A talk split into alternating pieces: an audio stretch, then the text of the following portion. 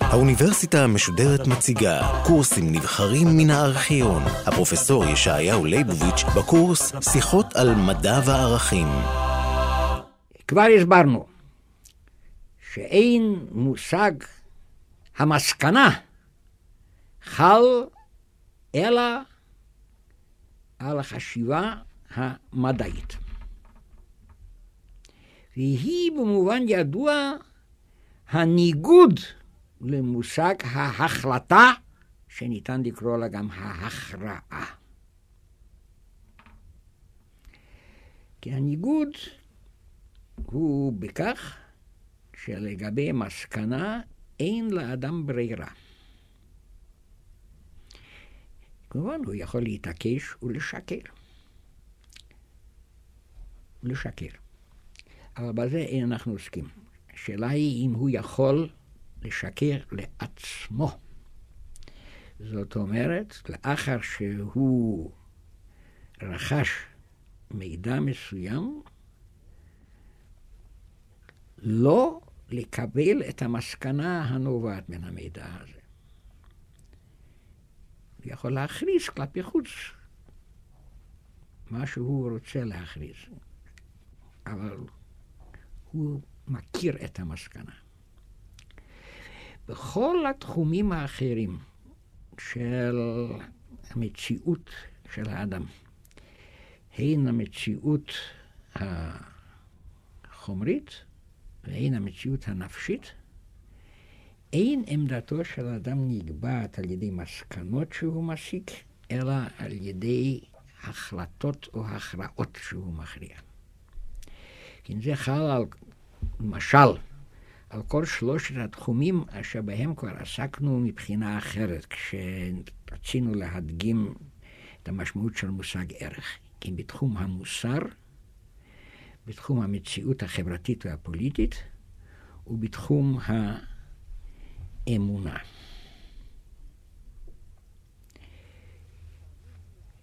אם ניתנים לאדם כל העובדות,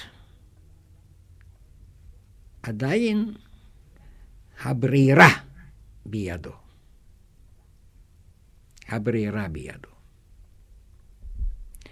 מושג הברירה הזה איננו קיים במדע. אבל הוא מהותי להבנת המושג ערך. במקום שאין ברירה, אין מקום לקביעה ערכית.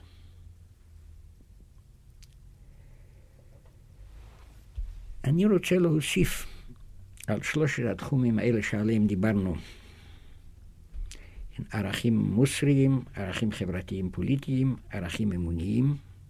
עוד תחום שמהותו היא גישה ערכית, וזאת היא האסתטיקה.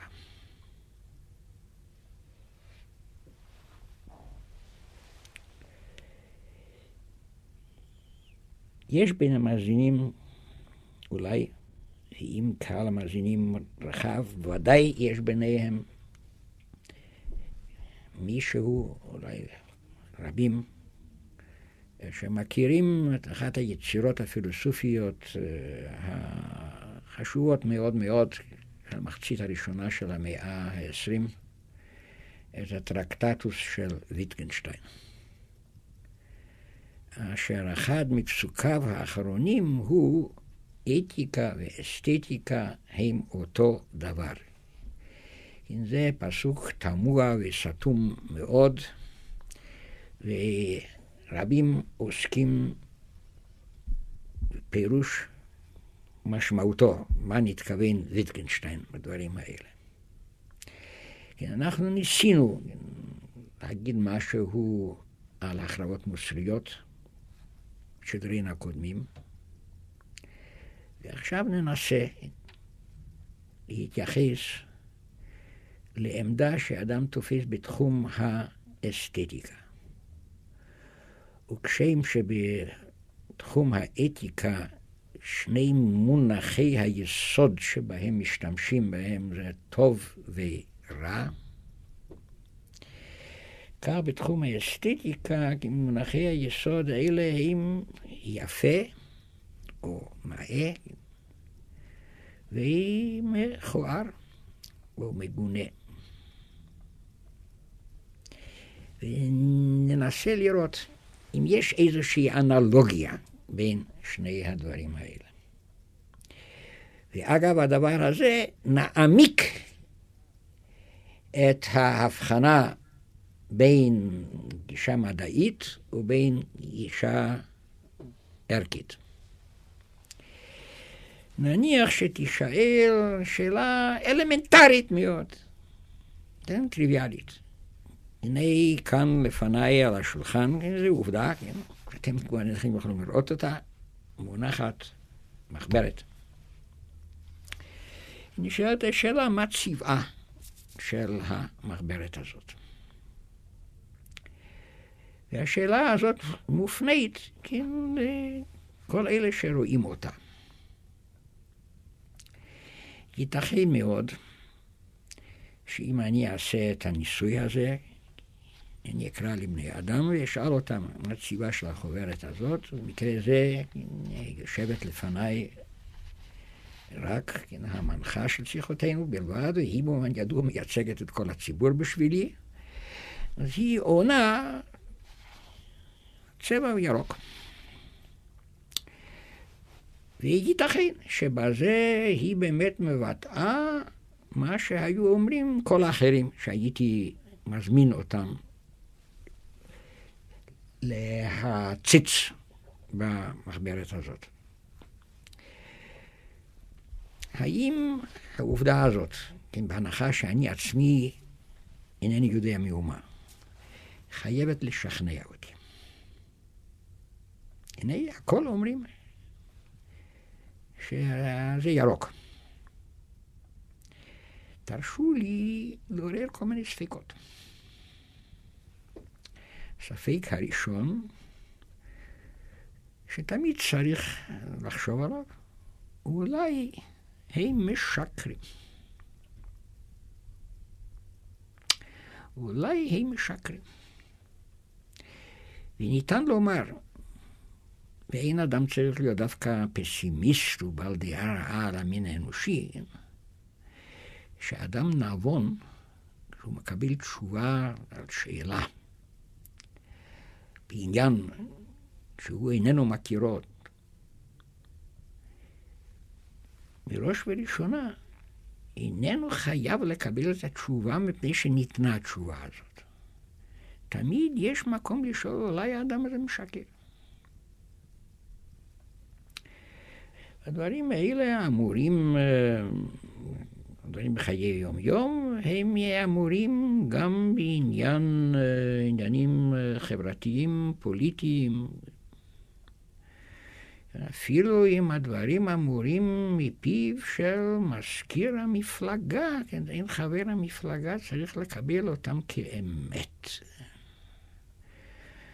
אפילו אם הם נאמרים מפיו של מנהיג מדינאי.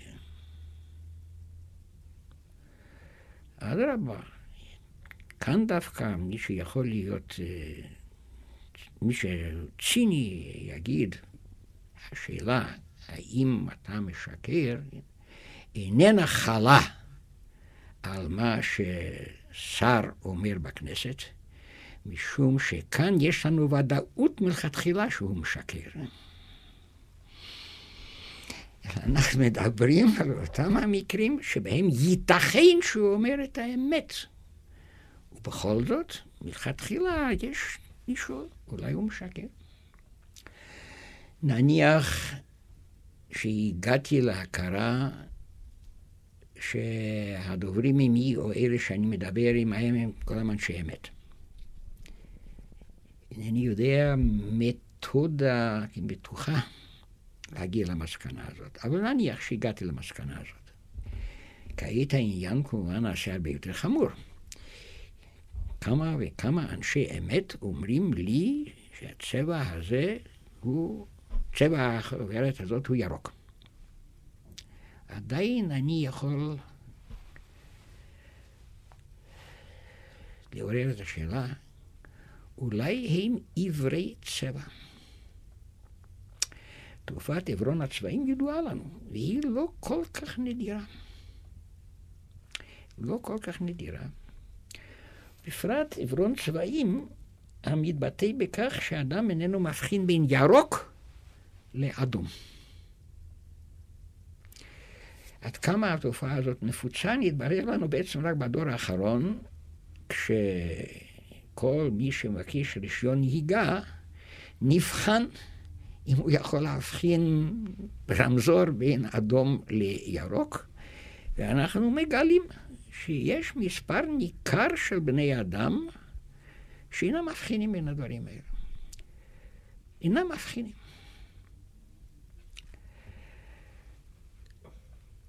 ולכן, אני יכול אה, לומר, האנשים האלה אומרים בתום לב שהדבר הזה הוא ירוק, אבל ייתכן שאם אני אסתכל בזה, אני אראה אותו אדום.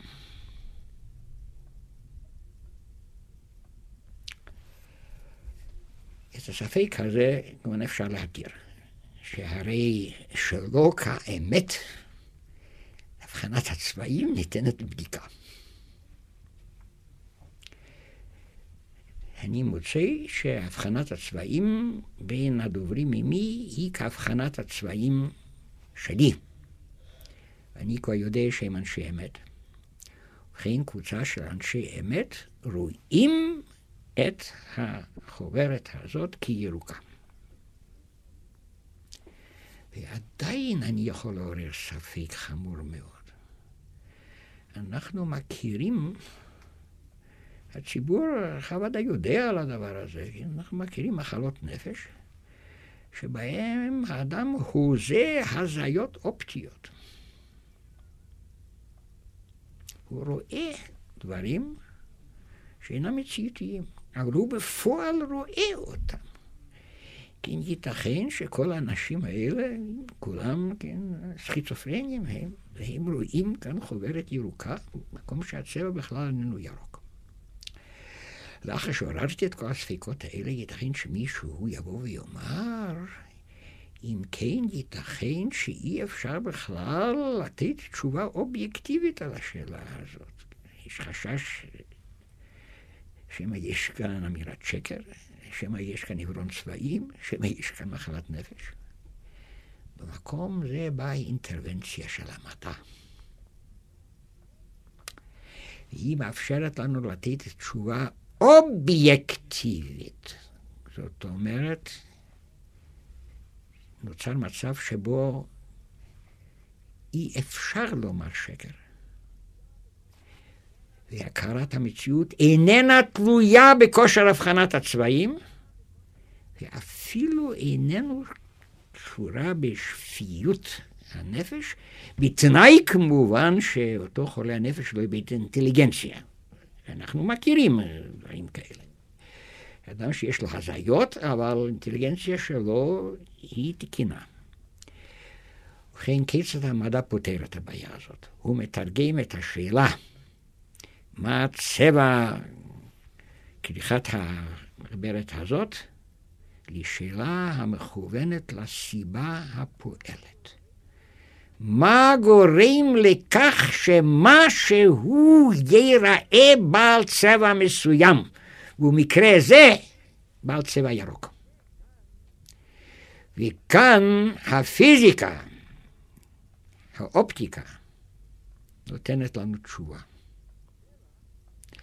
הצבע הוא תחושה המתעוררת בתעודתו של האדם הנורמלי, בעקבות פגיעת אור בעל אורך גל מסוים בכלי החוש הקולט את האור, במקרה זה רשתית העין. את אורך הגל של האור המוחזר מן המחברת הזאת לעיני, ניתן למדוד. המדידה היא אפילו די פשוטה. בלי ידע עמוק בפיזיקה, אני מקבל עליי ללמד כל אדם שאיננו שותה, כיצד להשתמש במכשיר הנקרא אינטרפרומטר, ובאמצעותו אפשר למדוד את אורך הגל של האור. והנה, אם נמדוד את הדבר הזה, נמצא שאורך הגל במקרה זה הוא בערך 5,100 אנגסטרום. ובזה נאמר שהצבע הזה הוא ירוק.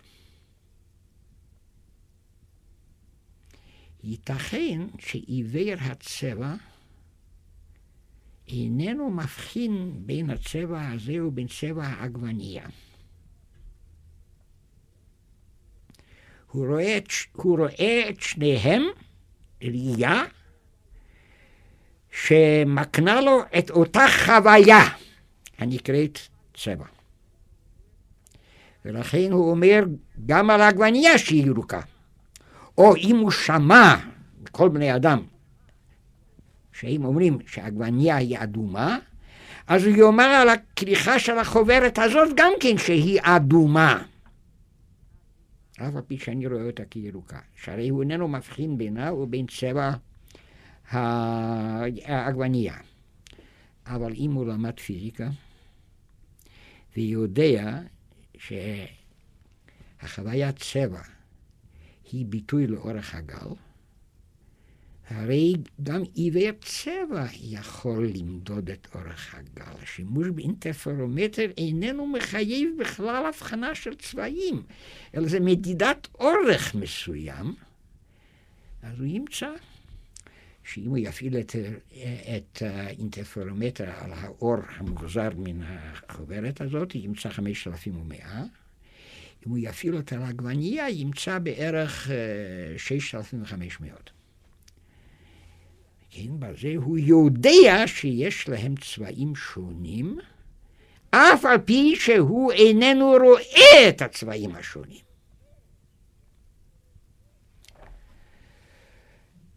הוא גם לא יוכל לשקר, שהרי כל אדם יכול להוכיח לו שהוא משקר. זה לא כדאי לשקר. לשקר אפשר במקרה שהאדם אחר לא יכול להוכיח שאני משקר. אמר שכל אדם יכול למדוד את אורך הגל. סטנתו של השקרן הזה, אבל אני רואה שהחוברת הזאת היא אדומה. תביא לידי כך שכל בני אדם יגידו, אתה שקרן. ואפילו אותו סכיצופרני שייתכן שרואה כאן, אינני יודע איזה צבע, אבל אם לא איבד את האינטליגנציה שלו, הוא יודע את מושגי היסוד, הוא מבין מושגי היסוד של האופטיקה, ימדוד את אורך הגל, ימצא 5,100 ויגיד, כי אם ברור שהצבע הוא ירוק, אף על פי שאני נראה, כן, לוקה בראייתי או לוקה בתודעתי או משהו מעין זה, ורואה כאן צבע אחר. ובכן, הנה לפנינו תשובה אובייקטיבית. אבל עכשיו תשאל שאלה שנייה לגבי אותו עניין טריוויאלי. האם הצבע הזה הוא יפה? אולי היה יפה יותר שהמחברת הזאת תהיה כרוכה בעטיפה אדומה ולא ירוקה. וגם כאן יהיו חילוקי דעות. פלוני אומר, כן, זה יפה, זה מוצא חן בעיניי. אחר אומר, אין מוצא חן בעיניי, לא יפה. והם רבים. ואם העניין הזה של יופייה של עטיפת החוברת הזאת הוא עניין חשוב וחמור להם, אז ייתכן שהסכסוך הזה תהיינה תוצאות אה, חמורות אה, מאוד מאוד.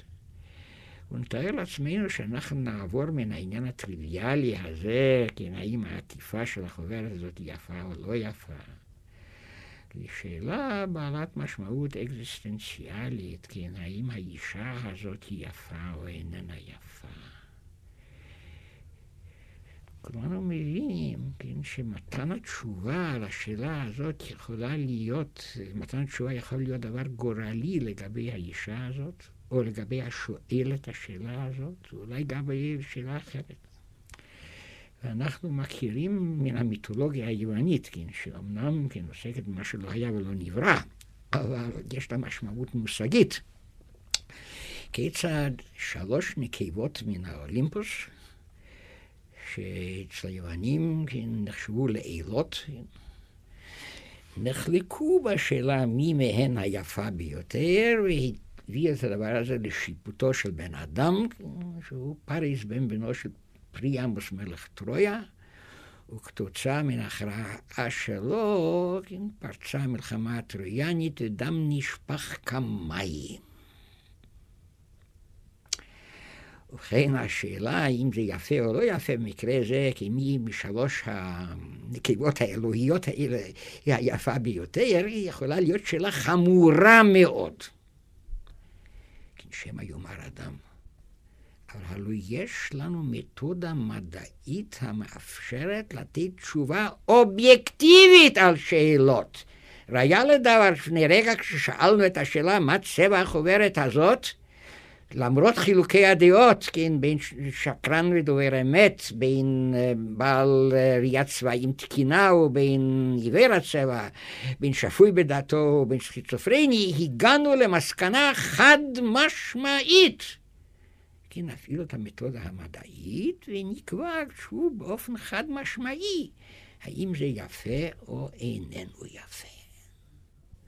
או במקרה החמור ביותר, האם האישה הזאת היא יפה או איננה יפה, אם כדאי לשפוך דם בגללה.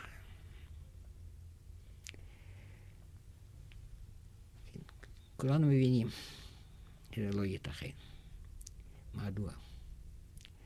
משום שהשאלה אם זה יפה או איננו יפה, איננה ניתנת להתרגם לשאלה המכוונת לסיבה הפועלת.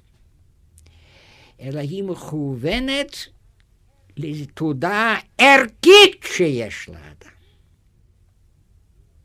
והיא קשורה באישיותו. האדם הזה רואה יופי במשהו שאדם אחר איננו רואה בו יופי. זאת אומרת, שניהם דוברי אמת, כשאחד מהם אומר זה יפה והשני אומר זה איננו יפה. אלא שהאמת הזאת היא אמת ערכית, ולא אמת עובדתית. אם הצבע הזה הוא ירוק או אדום, תשובה עליה היא אמת עובדתית. שהרי אנחנו קושרים את זה באורך הגל, ואורך הגל איננו תלוי בתעודתו של האדם. אבל השאלה אם זה יפה או איננו יפה, איננה מותנית בטיב הדבר, אלא בטיב האדם והתייחסותו לדבר הזה.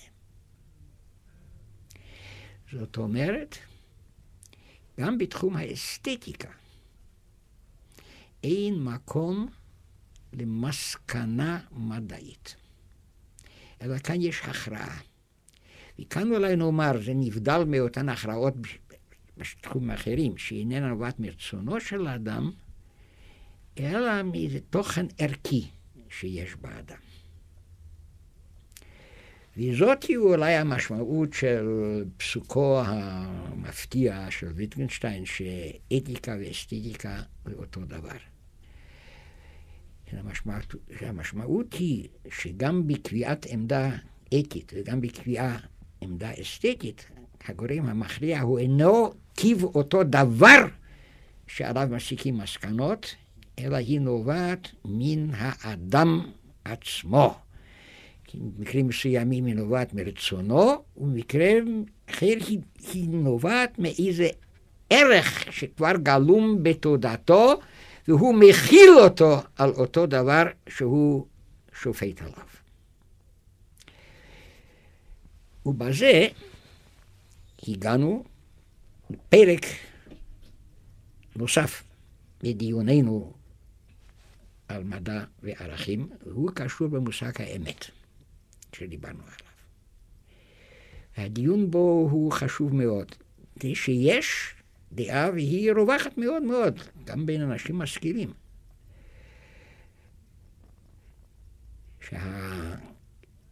שהמדע איננו דבר אינדיפרנטי מבחינה ערכית, אלא אדרבה, הוא מגלם ערך עליון, והוא האמת. הדבר הזה טעון ניתוח יסודי. ונקווה שנוכל לתת אותו בשידורים הבאים.